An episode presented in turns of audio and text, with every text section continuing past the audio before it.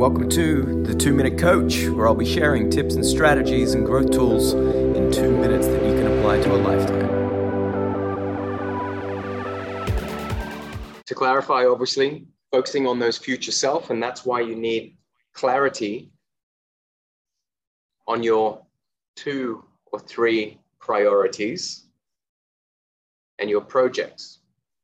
And you need to have absolute crystal clear, vivid projection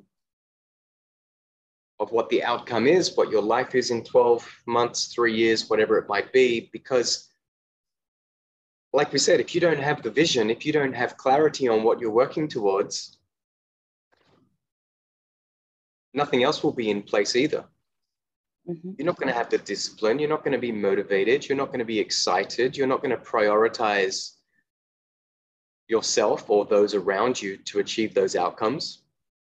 And once you have that clarity, of course, then you can reverse engineer it so much easier when you know what that outcome looks like.